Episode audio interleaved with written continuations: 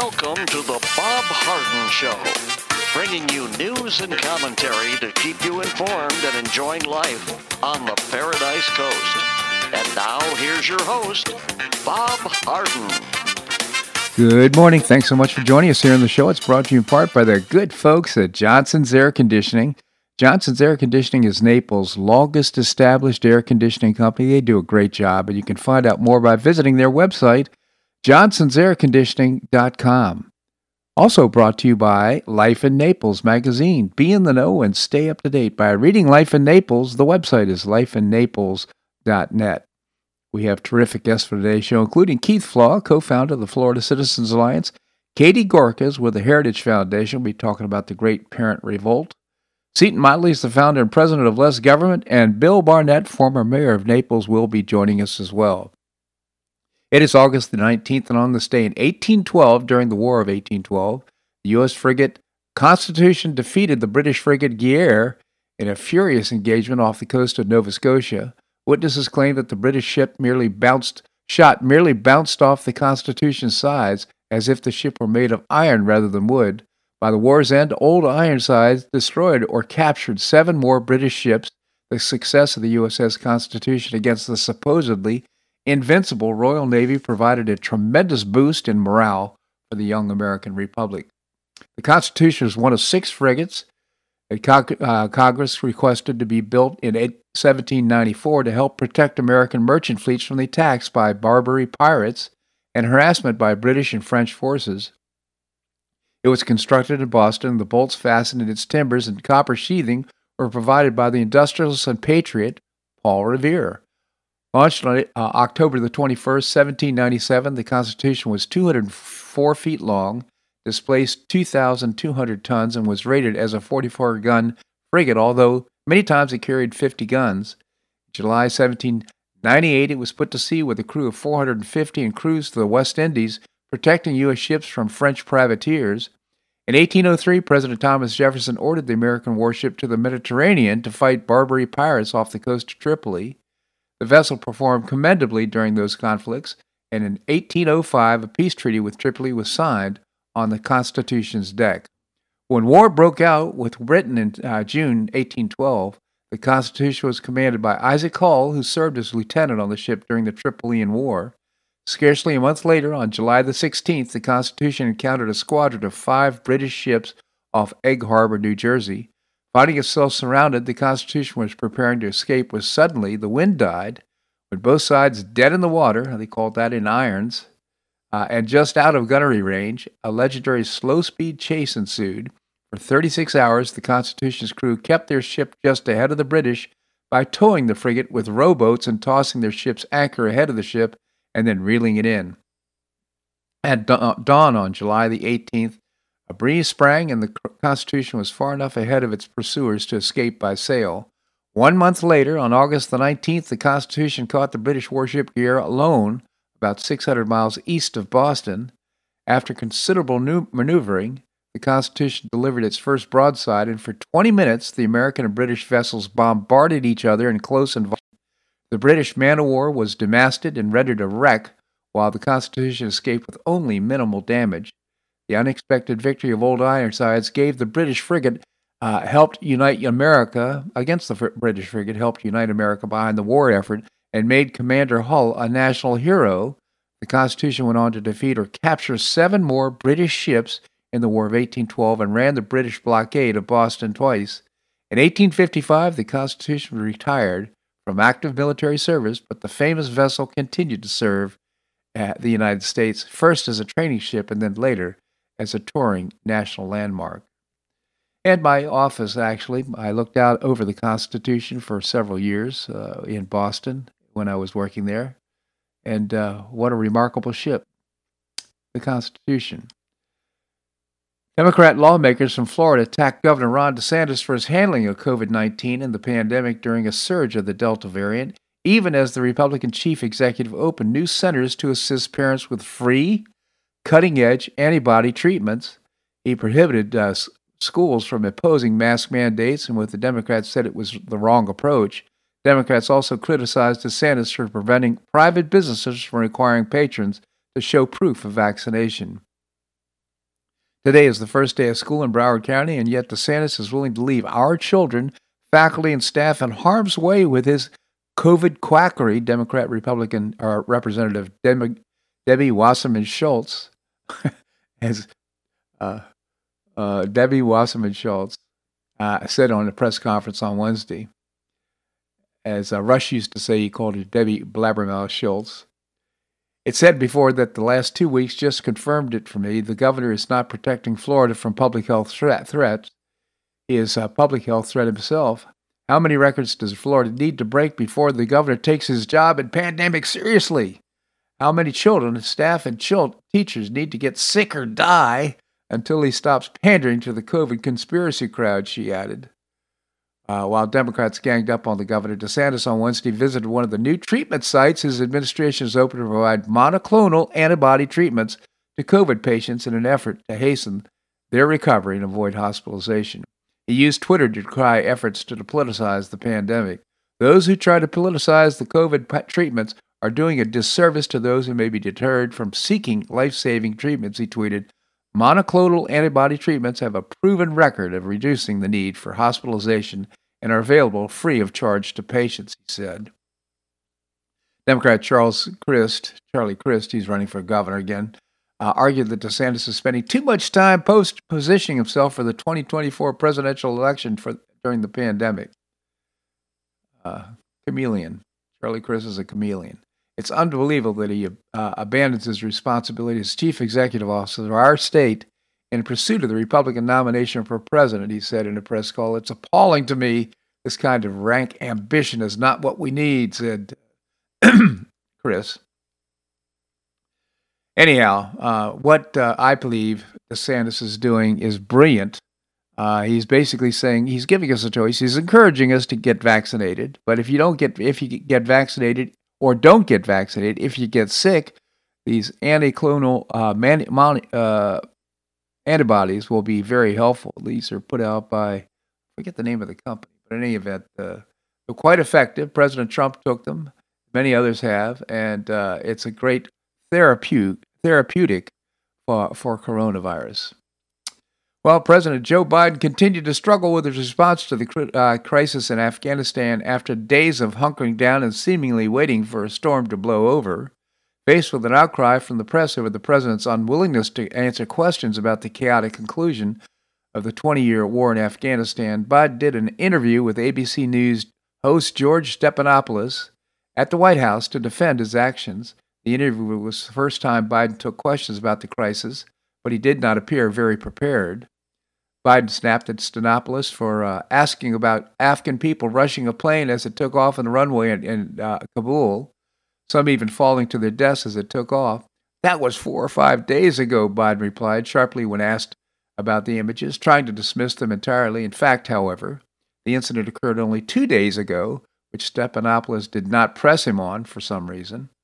When asked about what he thought about the images, Biden replied that he react that he reacted by wanting the military to get the control of the situation, avoiding any sense of emotion about the scenes that shocked the world what I was, he uh, we have to gain control of this, he said. We have to move more quickly. We have to move in a way in which we can take control of the airport. And we did, he said. When Stephanopoulos asked, uh, Stephanopoulos asked if he could have handled the situation better, Biden denied it. I, I don't think so. I could have been handled in a way that, well, we are going back to the in hindsight and look, but in the idea that somehow there, there's a way that we could have gotten out of this without chaos ensuing, I don't know how that could happen, he said. The president also appeared defiant against his critics in the interview, asking his decision to withdraw from the Afghanistan a simple choice rather than a task that he and his team could have planned and executed much better. When you look at what happened over the last week, what it was a failure of intelligence, planning, execution, or judgment, Stephanopoulos asked. Look, it was a simple choice, George, Biden said, arguing that he could have either stayed true to the withdrawal date of August 31st or extended it further with more troops. But in recent days, Biden has already deployed 6,000 troops to Afghanistan to help facilitate the evacuation process as the security situation in the city has collapsed. All of the conciliatory messages he shared with the public during his speech at the White House on Monday melted away. he, this is just an absolute travesty. He doesn't seem to see, or at least he's defiant about the fact that, first of all, he could have left the military there to get all the citizens out, destroyed or carried the equipment back to the United States. What a loss. And now these uh, the Taliban has all this equipment that they can use against their uh, enemies, including us. Americans should understand that we're going to try to get it done before August 31st. Biden said it. If we don't, we'll determine at the time who's left, and if we are, there are American, then we are uh, we're going to stay and get them out. He said. Uh, what a total collapse of the American. It's just an awful sight to see this, and uh, the president uh, Trump is right when he says that he should resign in disgrace, quite frankly. It's just appalling. This segment of the show brought to you by the good folks at Johnson's Air Conditioning, Naples' longest established air conditioning company. I hope you'll visit johnsonsairconditioning.com. Also by Life in Naples magazine. Be in the know and stay up to date by reading Life in Naples. The website is lifeinnaples.net. Coming up, we're going to visit with Keith Flaugh, co founder of the Florida Citizens Alliance. That and more right here in The Bob Harden Show on the Bob Harden Broadcasting Network.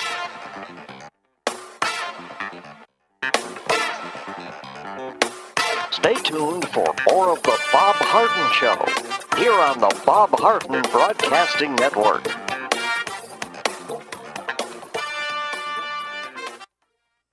I'm Bob Harden, the host of The Bob Harden Show. One of my favorites for breakfast or lunch is Lulabee's Diner, providing great service, fabulous food, and a rockin' good time. Lulabee's Diner is a throwback to the 60s, complete with great music and a fabulous 60s decor. What I like best is a blend of great food, great value, and terrific service. Most of the friendly waitstaff has been part of Lulabee's for years. I enjoy the great choices for breakfast and lunch, and you'll find the menu has everything and anything to satisfy your taste. Lulabee's offers catering, party platters, lunch boxes, and more. Lulabee's Diner will quickly become one of your favorites for breakfast or lunch. No reservations are needed. Check out the website at lulabees.com and stop by Lulabee's Diner, open from 8 a.m. until 2 p.m. seven days a week. Lulabee's Diner in the Green Tree Shopping Center at the corner of Immokalee and Airport Pulling Roads. Stop by Lulabee's Diner for fabulous food and for a forever cool rockin' good time.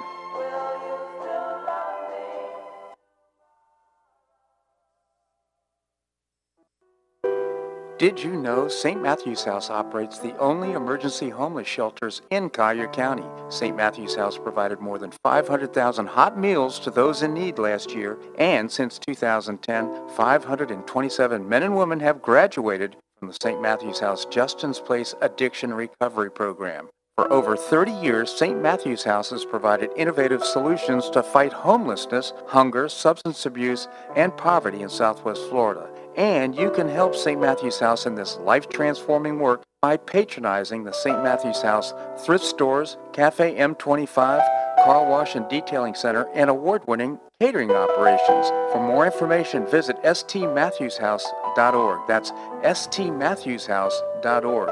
St. Matthew's House is a 501c3 not-for-profit organization and does not solicit government funding.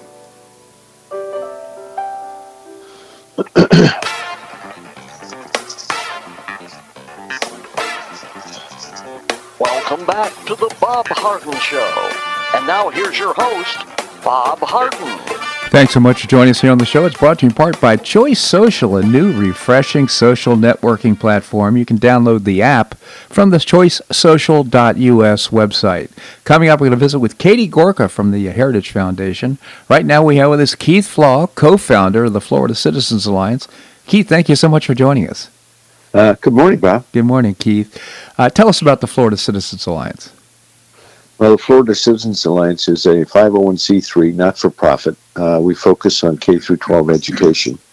Uh, we have uh, well over 110,000 people now in our active um, support base, uh, and work with over 100 groups across Florida. We, we're big champions of school choice, and we're working very hard to get things like critical race theory and the pornography out of our schools. Uh, GoFLCA is the website. It is a terrific organization, only eight years old, and I will say has tremendous influence in Tallahassee with uh, not only the legislature but with the governor and the commissioner of education. Congratulations, Keith, on everything you've accomplished. Thank you.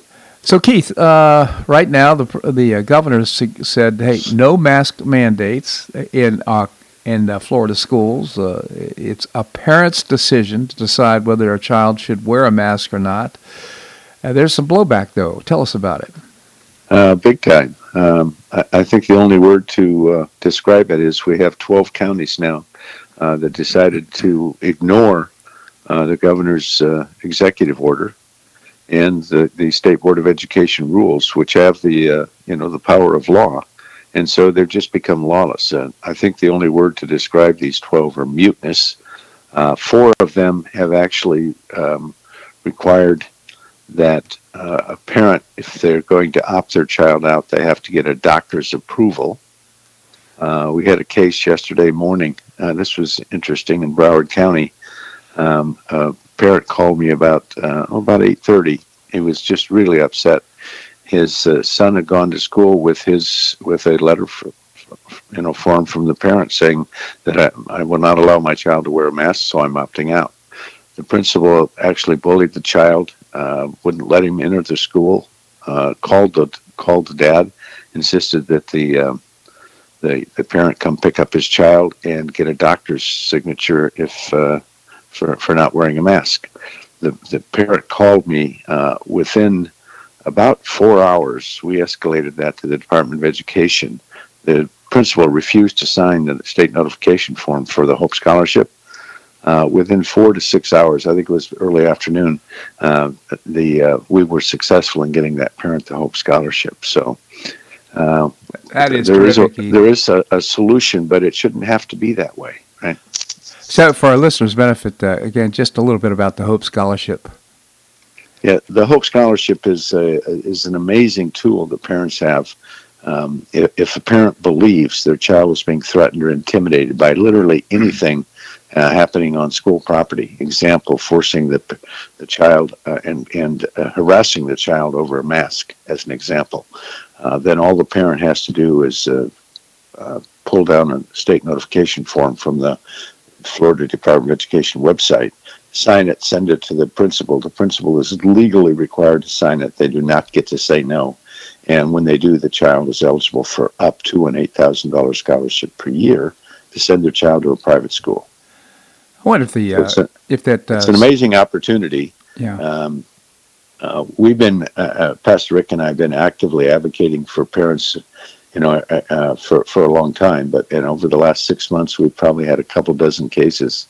In the last week, I'm getting three or four calls a day where parents are finally learning about it and understanding the power it gives them. So it's it, it, it's it's a shame that it, we have to go to this links, but um, these these school districts, there's 12 of them now that are just mutinous. Uh, I mean, I don't know what uh, what other way to describe it. Yeah, lawless indeed. So uh, hopefully that vice principal will have some repercussions himself for his behavior.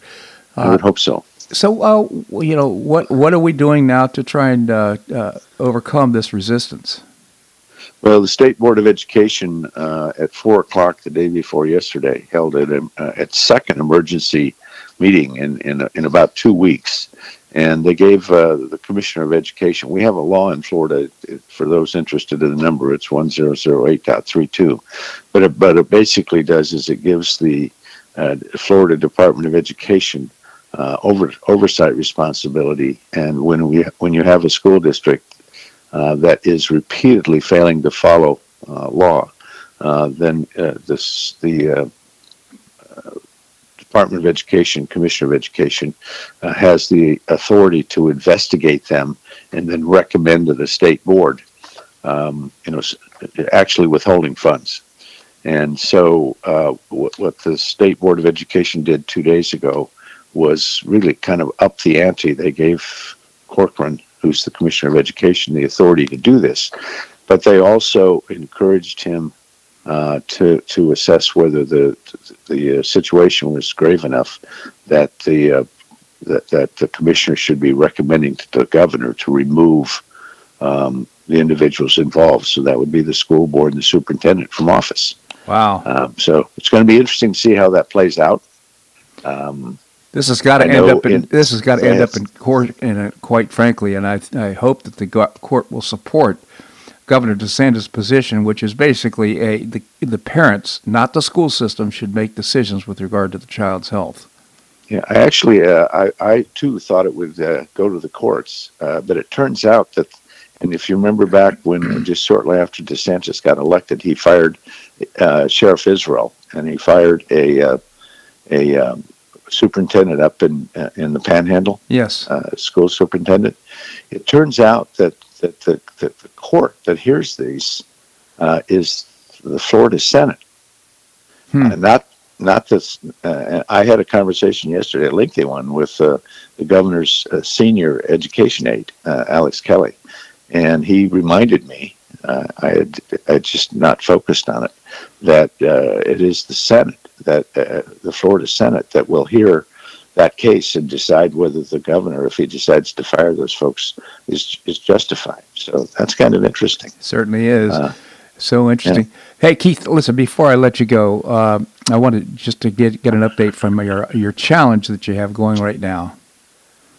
Yeah, we have a challenge to raise $175,000. Uh, right now, we're setting at about 98000 against that. Um, we have within that challenge, we have a special challenge from the WASI Foundation, uh, which is out of Minnesota. And if we raise 25000 of new money, they will write us a check for an additional 25. So uh, if we make their 25 uh, uh, and get their additional 25, that'll put put us at right about 150. Uh, and and we still have roughly six weeks to go to raise the remainder. So uh, right now we're focused on trying to get uh, new supporters. Um, so we encourage anybody who's willing to to support you know the the good work we're doing. we're, we're we're actually had some major wins here um, in, in, in, the last month or so. Absolutely. So uh, anybody who's willing to uh, to make a donation uh, will actually help towards us getting that WASI grant and uh, putting us over the top for our 175k challenge. So again, uh, GoFLCA.com is the website, and strongly encourage you to consider a contribution for a great organization. Keith and uh, others, uh, senior executives for Pastor Rick, don't get paid for this. They go up on their own nickel and do all this work, and they've been extremely effective. I encourage you to support the cause. GoFLCA.com is the website. Keith, always appreciate your commentary. Thanks so much for joining us. Okay, thank you, Bob. You and your listeners have a great weekend. You as well. Thank you. All right, coming up, Katie Gorka. She is with the Heritage Foundation. That and more right here in the Bob Harden Show on the Bob Harden Broadcasting Network.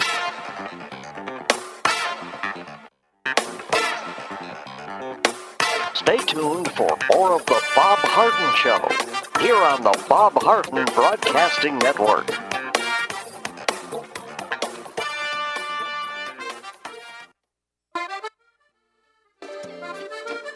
Blue Provence Restaurant is a favorite dining destination for many Neapolitans, including Linda and myself. Blue Provence, located in a historic building in the heart of Old Naples at Crayton Cove, offers a mix of French bistro cooking with bold, fresh Floridian flavors. Experience award-winning cuisine at Blue Provence and enjoy one of Florida's most extensive, eclectic, and fun wine cellars. Dining your choice of the popular Eat-In Bar, the intimate Courtyard Garden, or the beautiful Provencal Caribbean Dining Room. Enjoy a wonderful and memorable evening in a casual and relaxed atmosphere that includes a taste of Provencal hospitality. Blue Provence is open seven days a week all year round.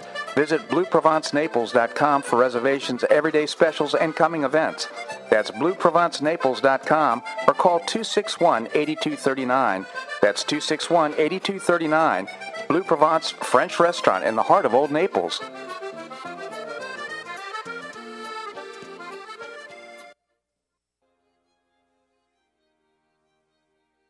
Gulf Shore Playhouse is passionately committed to enriching our cultural landscape by producing professional theater to the highest artistic standards and providing unique educational opportunities to folks in a spirit of service, adventure, and excitement. Over the past 15 years, the Playhouse has expanded immensely, outgrowing its current facilities. With dreams of expanding even further in order to better serve the community, broaden the economic impact, and strengthen the cultural fabric of our region, it's time to build and move into a new home. A 44,000 square foot state of the art theater and education center will be built on three acres at the corner of First Avenue South and Goodlette Frank Road, allowing Gulf Shore Playhouse to achieve those dreams. To find out more about Gulf Shore Playhouse, this state of the art performing arts center, and about the season's exciting productions, visit GulfshorePlayhouse.org. That's GulfshorePlayhouse.org. We'll see you at the show.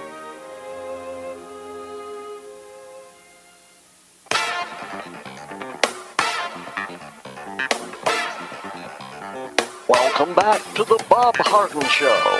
And now here's your host, Bob Harden.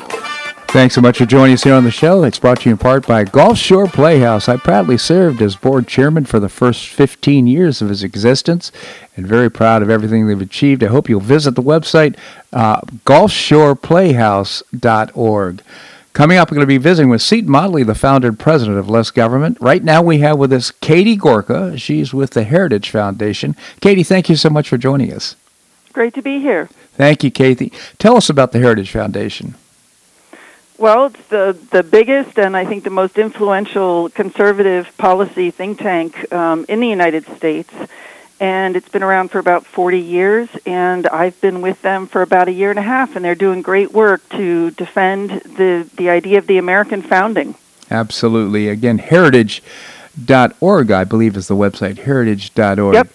So, Katie, uh, you wrote a column, uh, The Great Parent Revolt. Of course, parents are right now concerned about what's happening in public schools. Maybe you can tell us about it. Yeah, I mean, this past year has just been amazing. I think a lot of the uh, sort of parent awakening took place last year with the closure of schools and the perception by many parents that teachers and teachers' unions uh, did were not putting children's interests first, but were more concerned about their own, you know, health and safety and and you know, um, you know, you had those cases where you had like teachers disappearing for vacation instead of teaching school. So that started it. But what also happened is that with kids at home, sitting in the living room, sitting in the dining room, doing their classes online, parents were hearing a lot more of what their kids were being taught and they did not like what they saw. So this has really, I think, led to what I call the Great Parent Revolt. I think it's been an, an incredible awakening of parents to the content that's being taught to their kids, and whether you're talking the sort of hypersexualized content or the inappropriate content, um, a lot of the critical race theory content, trying to teach kids about, you know, trying to tell white kids that they're uh, inherently racist and black kids that they're victims no matter what they do. Uh, parents don't like it, and they are rising up to protest. And it's a good thing. You can see parents at school boards sometimes overtaking the school board, and shaking and chasing the uh, school board members out of the uh, uh arena there. So it's it's so interesting to see. And by the way, it, it, it appears to me to be bipartisan. I think that's right. I mean, I think, um, you know, I, I mean, I would say I think there's more activity on this on the right, at least when it comes to the content. But when it comes to the school closures, I think you're absolutely right. And, you know, it's interesting. I mean, I've had people in Florida say to me, uh, education was probably the key issue that got DeSantis over the line. Um, you know, the in Florida, people really treasure, especially you know um, the African Americans. Those education savings accounts are really precious and valuable to them. And so when when the other candidate threatened to take those away, you know, I think that was a really important factor. And and I have to say, this the whole school choice issue, where Florida has been such a leader, that's another issue that's really sweeping through the country with a number of states instituting uh, those educational savings accounts where the money follows the student rather than the school. Very refreshing, isn't it? I just got off the the. Uh, uh, we had Keith Flaugh on, who's the co-founder of the Florida Citizens Alliance. Point being is that now parents are starting to take care, take advantage of the Hope Scholarship in Florida. Uh, parents uh, say their kids are being harassed by being asked to wear masks and so forth and uh, all you have to do is to sign a piece of paper, and they don't have a chance to review the case. They simply have to acknowledge and allow a Hope Scholarship, which allows a, choi- a, a parent to choose a, a, school of their choice in order to uh, to uh, uh, go to school. So I think it's just a great program here in Florida, and I think it's going to probably catch fire now that we have all this. Uh, activity going on with regard to not only the mass but also the school content. Yeah, I think you're absolutely right. Well, Florida has just been a leader in so many respects. I mean, the other the other great recent move of Florida is the new um, Excellence in Civics Education initiative, which we've been watching very closely, uh, which DeSantis, I think, signed just eh, in the last month or so. Um, that's also been a really important move. You know, one of the I think one of the reasons that our country is in the mess that it's in right now is because we we really sort of dropped civic education civics education. Yeah. Um, you know, we we made this massive investment by the federal government in STEM and it was civics that really paid the price and got cut and minimized. And so people don't understand the principles on which this country is founded. And they don't understand that those are the principles that are going to ultimately get them what they want, which is really a, a truer equality for all people. You can't mandate it, but you if you hold up to these principles, um, that's going to get us there a lot faster than the ridiculous critical race theory. Absolutely, Katie. Uh, maybe we could take a step back. And one of the things, uh, because this is uh, your area of expertise, one of the things that concern you that are generally going on within the public school systems across the country. Um, well, I think absolutely the. Um, I, I, oh boy, that's a, such a good question. There's so many. Um, I, I mean, know. I, it's, it's, for me, the most, the most, the broadest concern is that this sense um, that you really get from the teachers' unions and some of the teachers. Okay, not all of the teachers, but some of the teachers that somehow they are the ones with the primary responsibility for our children. Mm-hmm. And it's not. It's the parents, right? And this is supposed to be a partnership. And I think somehow there's this sort of power play and this arrogance that has arisen that allows them to push parents out of the way. And I think that's one of the things that has to be um, addressed. But in terms of actual content, I mean, I mean, the things that are most concerning to me, I would say that the, the, the really hypersexualized content in some of the literature that's being given to kids. I would say uh, the curricula being pushed by Planned Parenthood, which which you know p- pushes abortion, and then I would also it has to be you know critical race theory, which is just you know in spite of what the left tries to tell you, critical race theory is Marxism. It is directly opposed to the ideas of the American founding, and it will only divide us and destroy us. Absolutely. I'm just so glad that you reviewed that for us. But you're absolutely right. I mean, uh, we have a, a parent, parental right uh, law that's been passed here in Florida.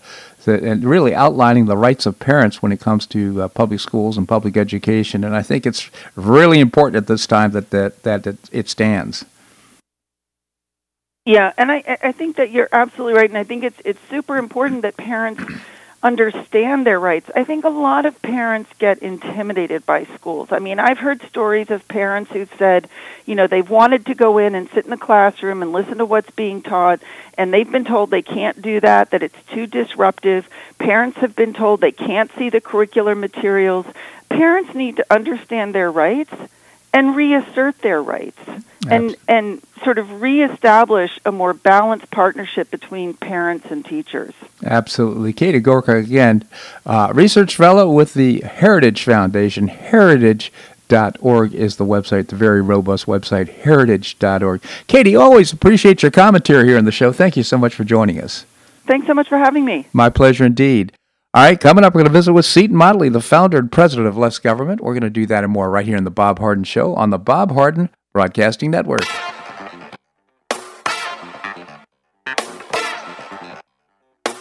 Stay tuned for more of the Bob Harden Show here on the Bob Harden Broadcasting Network.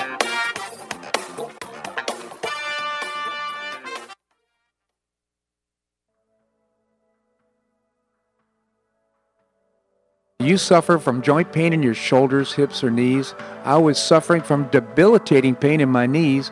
On a referral, I saw Dr. George Markovich with the Institute for Orthopedic Surgery and Sports Medicine. He successfully treated my symptoms and pain for several months. Finally, having exhausted all alternatives for pain management, Dr. Markovich and I agreed that surgery was my best alternative. Dr. Markovich replaced both of my knees in 2006, and I now have full range of motion in both knees, and I have no pain. I now play golf and exercise free of debilitating pain in my knees. Don't suffer needlessly with joint pain. Call orthopedic surgeon Dr. George Markovich with the Institute for Orthopedic Surgery and Sports Medicine at 482 5399. That's 482 5399. He did a great job for me and he'll help you too.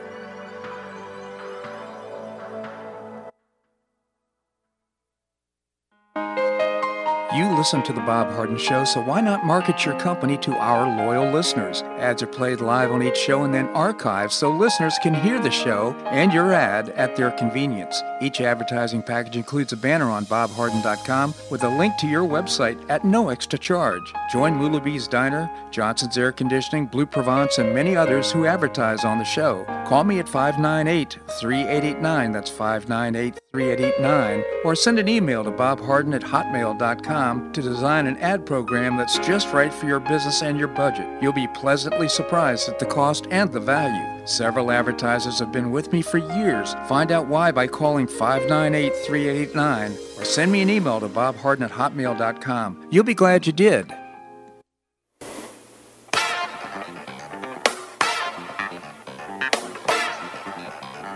Welcome back to the Bob Harden Show. And now here's your host, Bob Harden. Thanks so much for joining us here on the show. We're providing you news and commentary rooted in a commitment to individual liberty, personal responsibility, limited government, and the rule of law. Coming up, we're going to visit with the former mayor of Naples, Bill Barnett. Right now, we have with us Seton Motley, the founder and president of an organization I greatly admire, Less Government. Seton, thank you so much for joining us. Good morning, sir. Tell us about Less Government, Seton. Yeah, we exist to reduce the size, scope, and sphere of influence of government, and there used to be a whole bunch of people that were, too. yeah, well, right now the tide's going out and things aren't working as well as we'd hope, but hopefully we'll have uh, uh, some coming to the rescue here in the next election cycle. Uh, you wrote a column, it's on lessgovernment.org. DC is ins- ensuring only billionaires can get a loan in the name of helping the little guy. It's always the case, isn't it? See, maybe you can tell us about it. Yeah, let's go back in time and go through the timeline of what happened. Okay, so let's go back to 2008 when the housing crisis happened. Why did the housing crisis happen? Because big government and big banks colluded to where they cut deals where every time a bank wanted to, a big bank wanted to acquire a little bank, the government made them make more and more and more mortgage loans to people we all know couldn't pay them back. It was the Community Reinvestment Act in 1977 under Jimmy Carter and Democrats that started this problem, which was they started forcing banks to make mortgages, give mortgages to people everybody could look at and could tell couldn't make the payments. Then government created Dodd, I mean uh, Freddie Mae and Fannie, Freddie Mac and Fannie Mae, and what that was the deal they cut with big banks, which was okay, we're going to make you make these mortgages to, to, to these people who can't afford them, but then we'll buy them from you. The government will will will have them, and so of course the the banks figured out a way to make money on these things with mortgage-backed securities. Mm-hmm which is they put together mortgages, hundreds of mortgages, thousands of mortgages in a security. And of course, at first, it was a good investment because you know the, the, the they were only making loans to people who were going to pay their mortgage. I mean, everybody prioritizes their mortgage, and back then they had good requirements: twenty percent down, you know, uh, a certain income level as a percentage of the price of the house and then we got to the point where, because they were making so much money on these things, and then the government was buying them afterwards, they kept making worse and worse and worse loans. Uh, ninja loans, no income, no job applicant, and that's ninja, no income, no job applicants. Um, bad credit ratings, uh, no income. The, they let you put welfare payments down as income towards a mortgage. And then, of course, the, because then, of course, that ultimately collapsed in 2008. Well, then, of course, the government blames big business, big banks for doing what they forced them to do, and they passed Dodd Frank, named after Chris Dodd, Connecticut senator, and Barney Frank, Massachusetts uh, representative. And in the name of you know reining in big banks and too big to fail Dodd Frank killed thousands of small community banks Right. because they couldn't afford the, the to, to to continue to exist under the new regulatory regime, and the two big develop banks got twenty percent, thirty percent, forty percent bigger after the law Right. that was supposed to address too big to fail. The big banks got bigger, and thousands of small banks went away. They just got crushed and and steamrolled out of existence. It was the small banks that loaned to community people who couldn't get bank loans from big banks like Wells Fargo and and and J.P. Morgan Chase and all these big banks. It was the community banks that lent to the community. Right. Meanwhile, because the interest rates are so low and the cap gains rates are so high, billionaires are borrowing money to continue their lavish lifestyle and paying no interest, deducting the interest, and that way they don't have to sell any of their assets and pay the cap gains tax. So the b- billionaire banks are lending to billionaires, and of course, there's only so much money to lend. And if the billionaires are borrowing it, you can't borrow it to expand your business or start your business or do any of that. So it's becoming this big, giant, big business, big billionaire, big bank, big government crony fest where they're only lending to each other and we can't get loans. Yeah. So then the payday lenders get involved, and the payday loaner lenders are the are the guys you have to go to, and you pay a pretty high rate. And the only reason people are forced to go to them is because government killed thousands of community banks that were lending to them before, and Dodd Frank killed all those. So now we're going to payday lenders, and then Sherrod Brown is leading the charge. He's a Democrat senator from Ohio, but it's a bipartisan le- piece of legislation Yeah. where they're going to rein in the outrageous lending practices of of payday lenders. Yeah. So they killed off most of big banks' big uh, competitors in the first go round with Dodd Frank.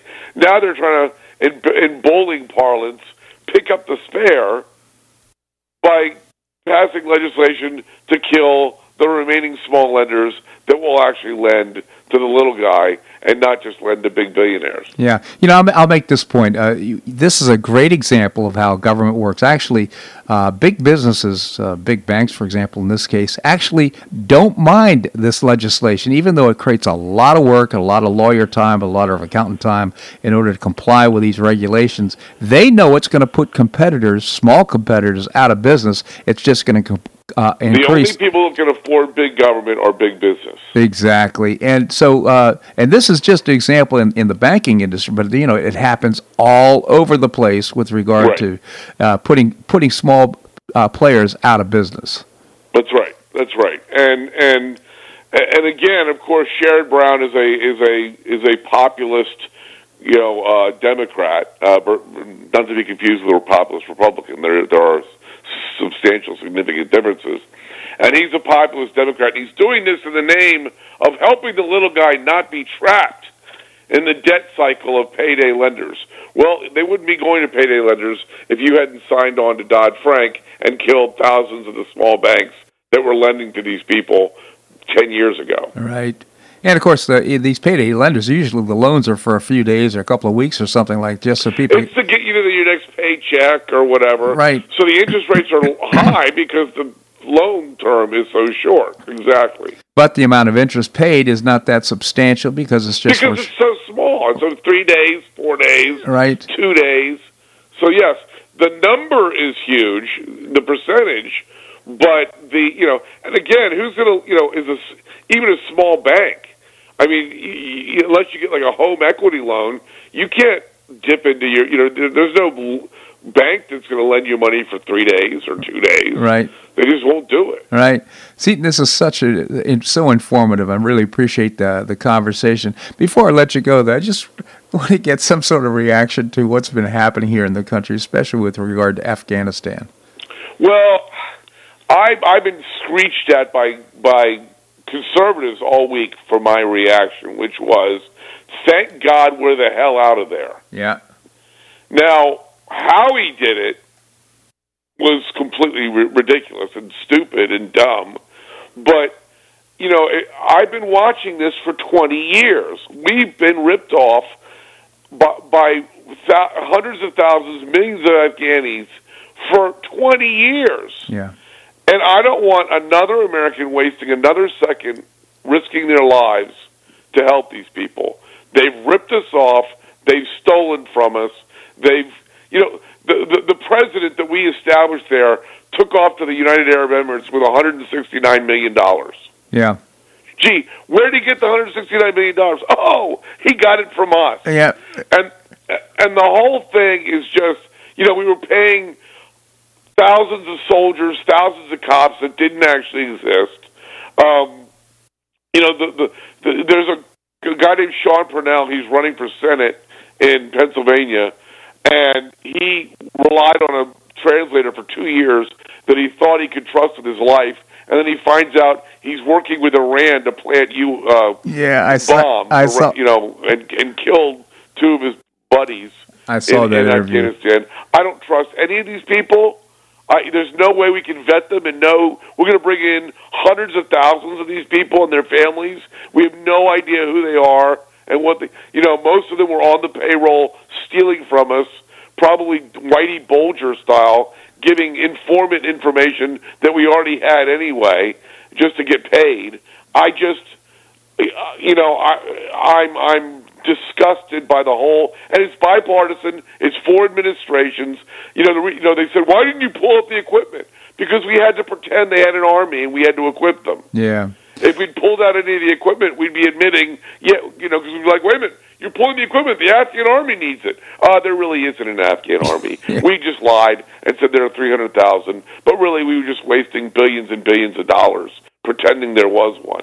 You know, it's, see- just, it's a giant scam, and the military-industrial complex ripped us off for 20 years, and that's plenty. Okay. Seton Motley, again, the founder and uh, president of Less Government. You can visit lessgovernment.org and Less Government on Facebook. Seton, always appreciate your commentary. Thanks so much for joining us. Thank you, Bob. My pleasure indeed. Coming up, uh, former mayor of Naples, Bill Barnett. That and more right here in the Bob Harden Show on the Bob Harden Broadcasting Network.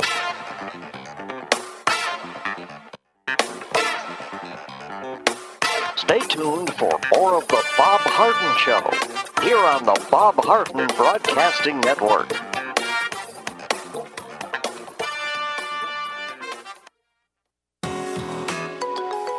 The dining scene in Naples is among the nation's finest. Get a first-hand experience with Naples Culinary Walks. Join a guided food walk with a terrific guide in a small group through elegant Naples neighborhoods known for destination restaurants. In three hours, you'll stop for small plates on your chosen tour. Dining walk choices include morning, afternoon, and evening offerings on Fifth Avenue South, downtown 3rd Street, Waterside, Galleria shops at Vanderbilt, and more. Prices begin at only $46 a person, depending on the tour you select. To find out more and to make a reservation, visit NaplesCulinaryWalks.com. That's NaplesCulinaryWalks.com for a great value and a terrific dining experience.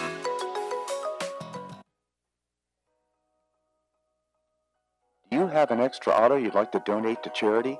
Maximize your tax deduction, support your favorite charity, and help a local child in need by calling Naples Auto Donation Center. Naples Auto Donation Center is a not-for-profit licensed car dealer. Just call NADC at 692-9840 and they'll take it from there. You get a properly documented tax deduction for whatever the vehicle actually sells for. Your designated beneficiary charity gets half the profit after fix-up costs, and the net revenue generated by NADC goes to Friends of Foster Children to provide tutoring and other enrichment activities for foster children the government doesn't provide. And NADC is also one of the few places in Collier County that sells inexpensive cars that actually run to folks who would otherwise not be able to afford one. It's a real win-win. Call Naples Auto Donation Center at 692-9840 or visit the website nadckids.com.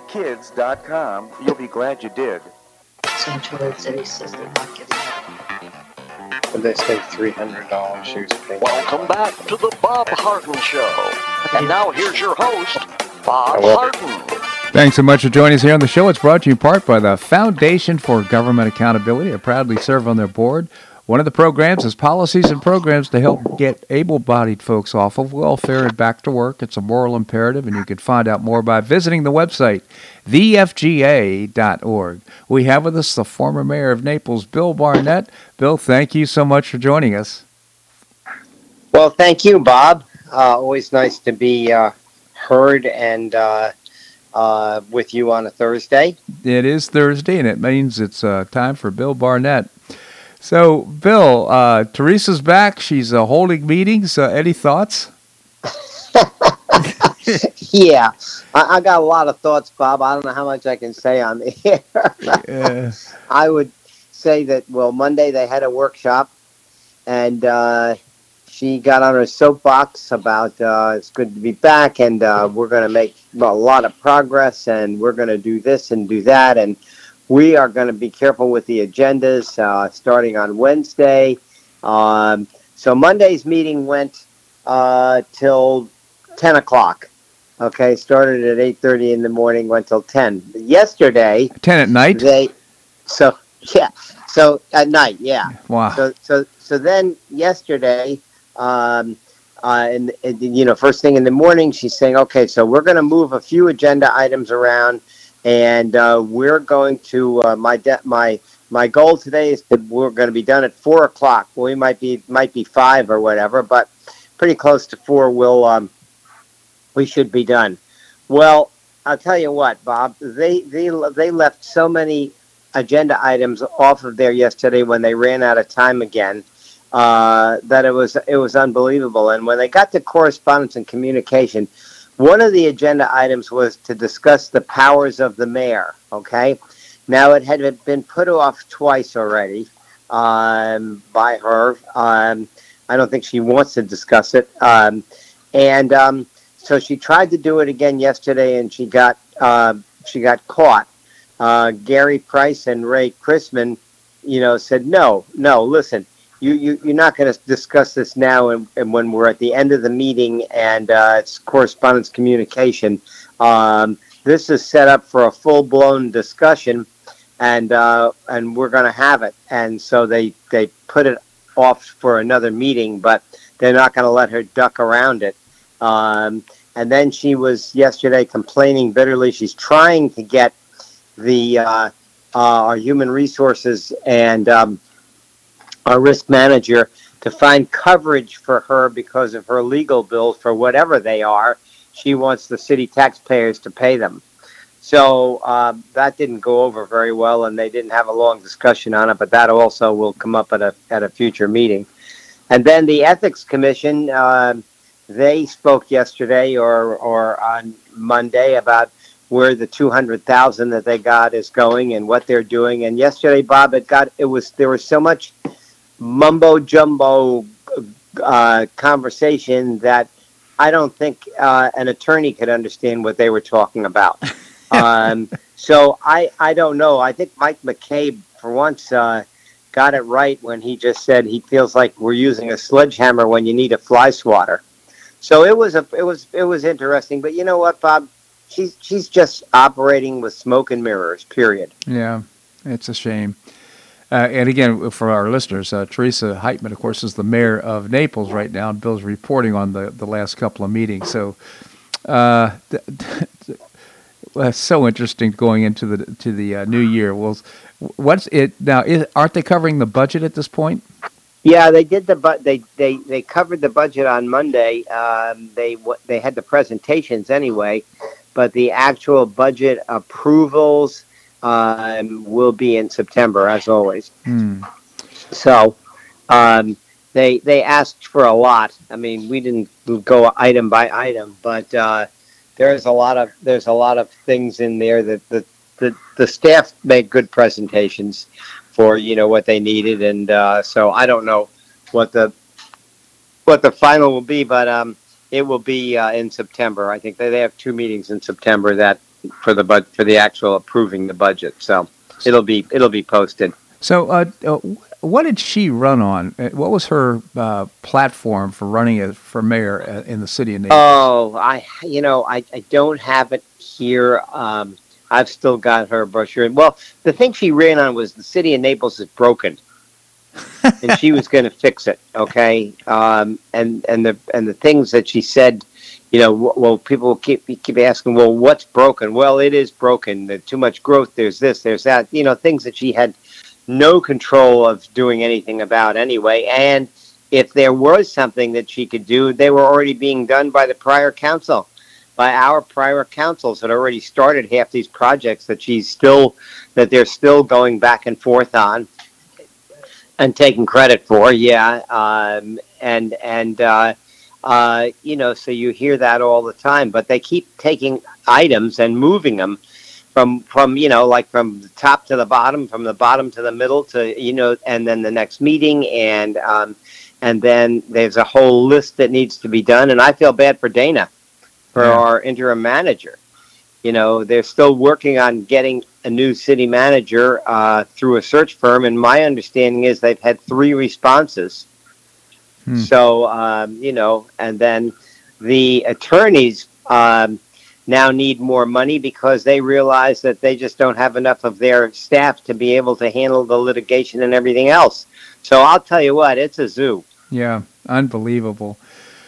So, uh, Bill, the beat goes on. Yep. And, and uh, well, we'll see how this all ends up. But it's uh, it's so fascinating, quite frankly, to see uh, how this is all going. And uh, yeah, yeah, I just don't know where it's going to end up. Nope. Uh, what do you think about the? You've been following. I know you've been following the uh, Afghanistan situation. And what, what are your thoughts?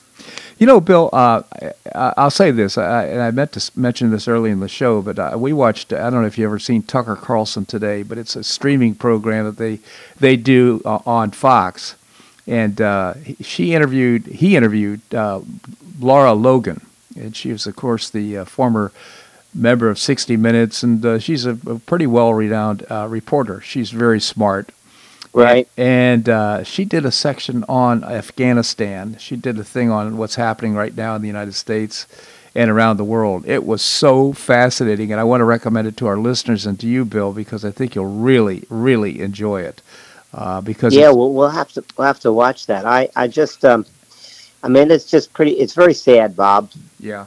Sad for the veterans, you yeah. know, yeah. that see that. But I think we all knew that eventually it was going to happen and had to happen. You can't. I don't think we could keep our people there forever and ever and ever. You know, it seems like they had been, but I think the way it was done was just was some really really poor planning. Period. What else can I say? Absolutely. I don't know why you take the military first out. You take you get the people out first, and also the equipment, or destroy the equipment, or take it with you. Whatever. Right.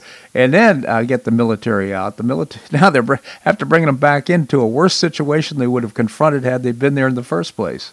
Right. Right. Exactly. and um, you know the bit about the Taliban uh, uh, is going to be more. Um, uh, is going to respect women more and let them have jobs and whatever. I, I, I have a hard time believing that. Absolutely.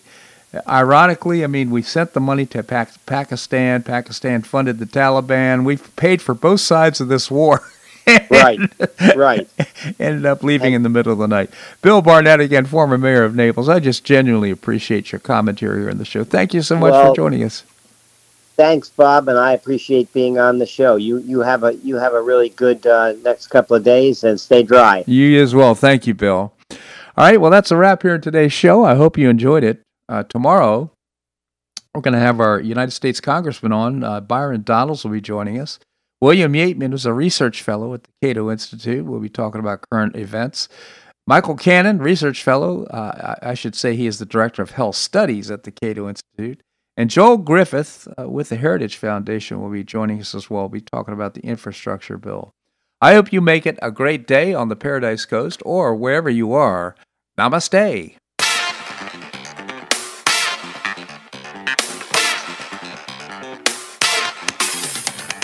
Thanks so much for listening to the Bob Harden Show on the Bob Harden Broadcasting Network. For more information and audio files of previous shows, visit www.bobharden.com.